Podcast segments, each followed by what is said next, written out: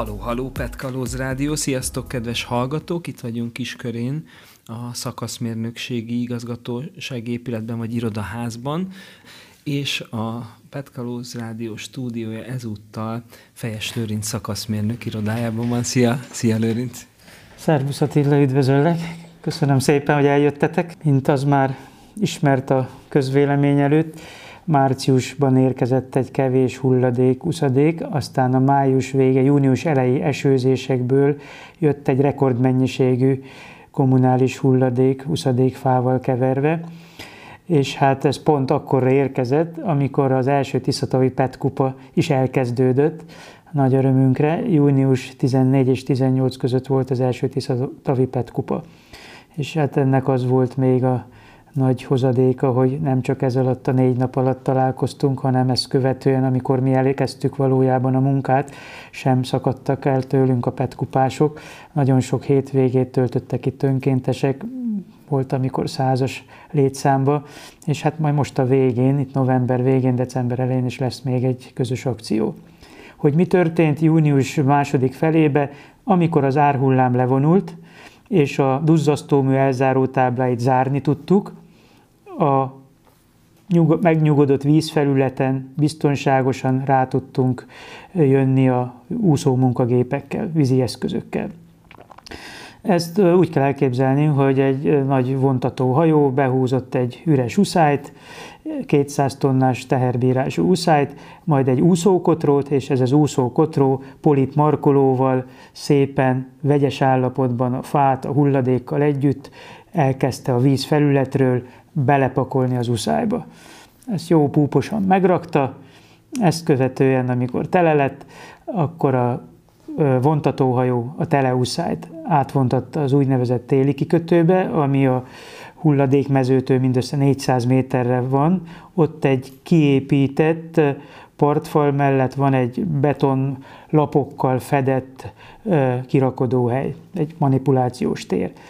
Odaállt az uszály a part mellé, a ö, úszókotró a uszály tartalmát kirakta a partra, ezt követően munkagéppel szétterítettük ezt a hatalmas nagy kupacot, kvázi mint egy kis domb, úgy nézett ki, szétterítettük, viszonylag nagyobb felületen széthúztuk azért, hogy az uszadékfák között lévő hulladékhoz hozzáférjenek a szorgos kézi munkásaink, akik közfoglalkoztatottak voltak.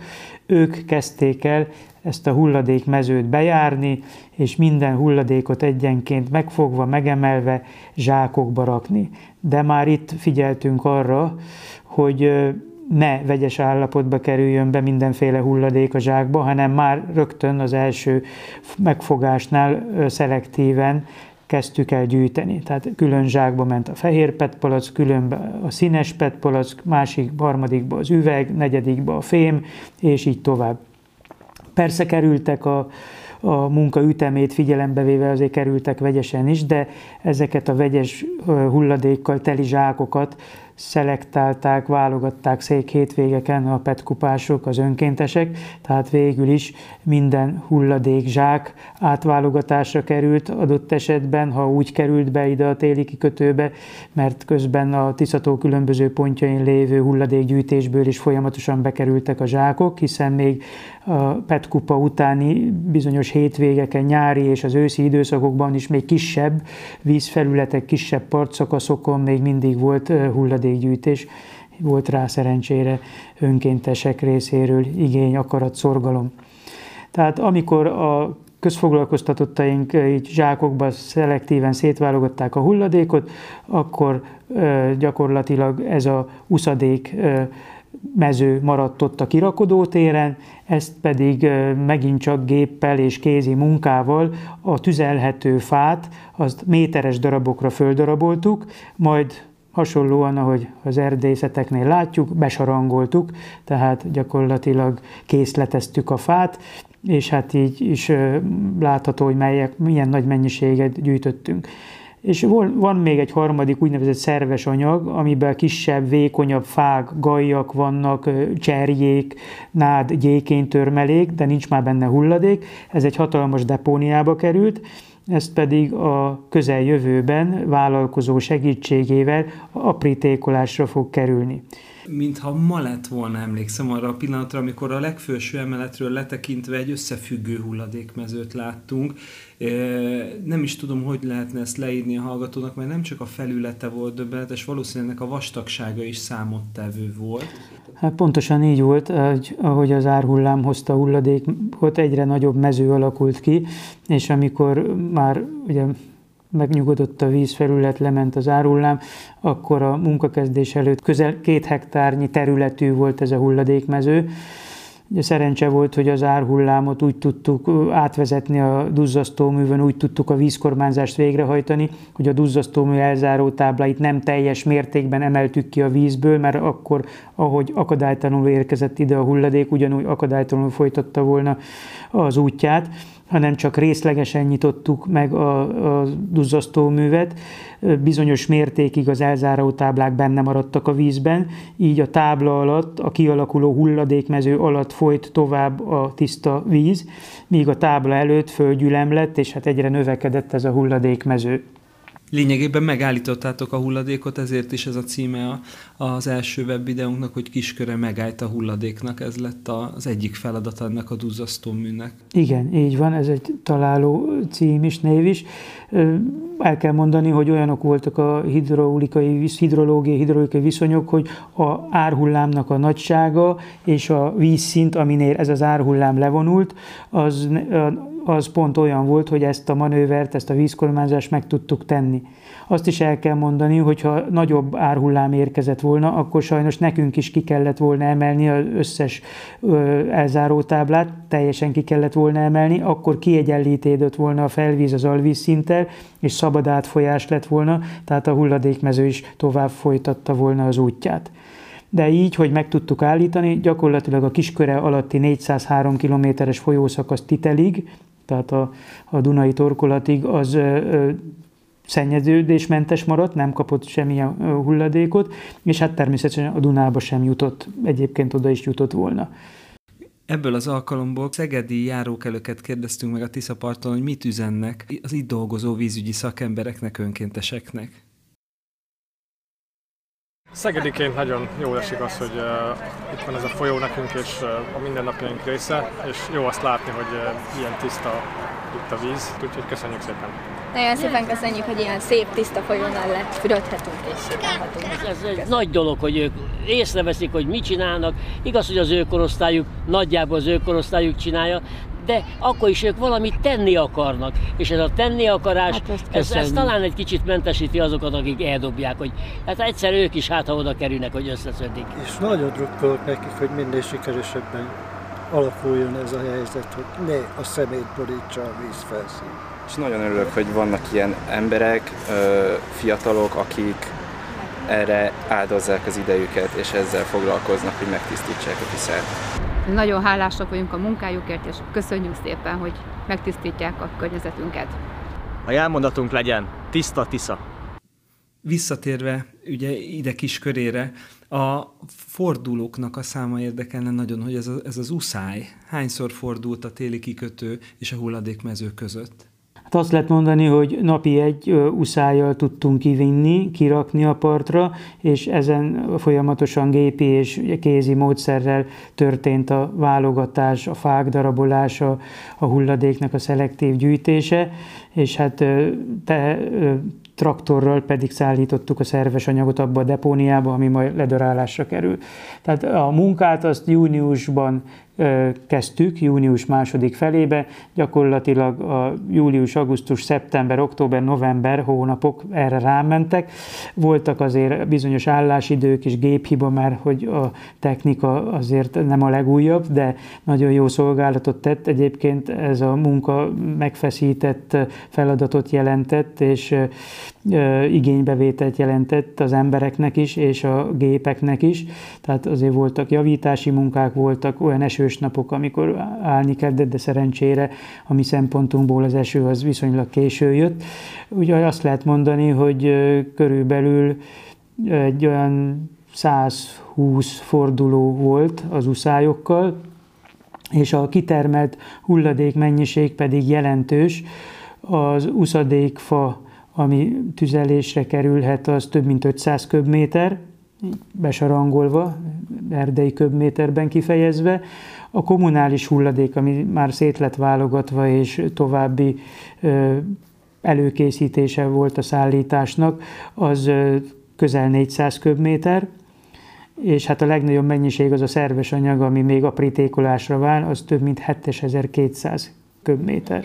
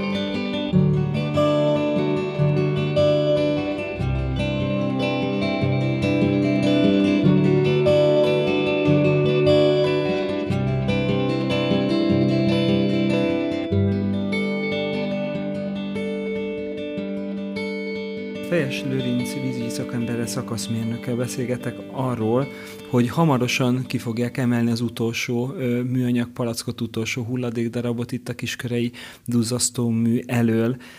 Itt az irodában, nem, tehát egy halkan duruzsolnak a munkagépek, de tudom, hogy nyáron azért itt nehéz volt az élet a hulladéktorlasz miatt, bizony még ennek szaga is volt, és az önkénteseink is csak úgy léphettek be erre a területre, hogyha oltást kaptak. Ugye ez egy fizikailag is kimerítő munka volt. Így van, tehát munkavédelmi biztonsági tényezőket is figyelembe kell venni, előírásokat, szabályokat, közvetlenül a vízlépcső előtti száz-százötven méteres víz vízfelületen dolgozunk, mind a vízi eszközökkel való mozgása a vízen, közben ugye a turbinák üzemelnek, tehát van egy szívó hatása, nagyon oda kell figyelni.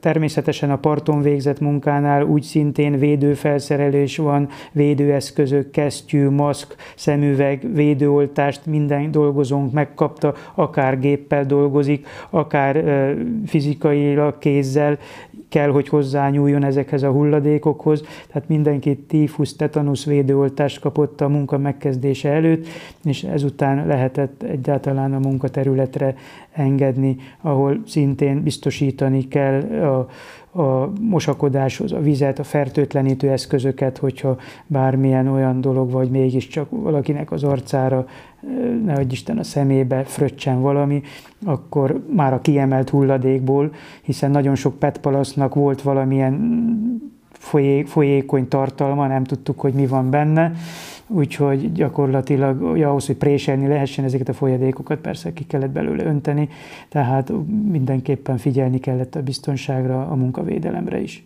Nagyon nagy munkát végzett a, a vízügy, az emberei, az önkéntesei, civilek együtt. Még azt mondom, hogy még a környékbeli emberek is becsatlakoztak ebbe a munkába, horgászegyesületekig bezárólag a hulladékszállításban segítettek. Ti örömmel vettétek azt is, hogy adott esetben kicsit feljebb gyűjtött területekről is hulladék ide került válogatásra, szelektálásra. Hogy, hogy lehet, hogy, hogy ennyire bele éltétek magatokat ebbe a problémába? Hát a pé é té kalózoknak és a pé é té kupának a sorsát mi is követtük innen a Közép-Tiszáról. A korábbi pé é té kupáknak a, a tapasztalataiból mi is próbáltunk valamit hasznosítani, és azért is örültünk, hogy úgy döntött a pé é té kupa vezetése, hogy lesz első tiszatavi pé é té kupa, és hát reméljük lesz több is.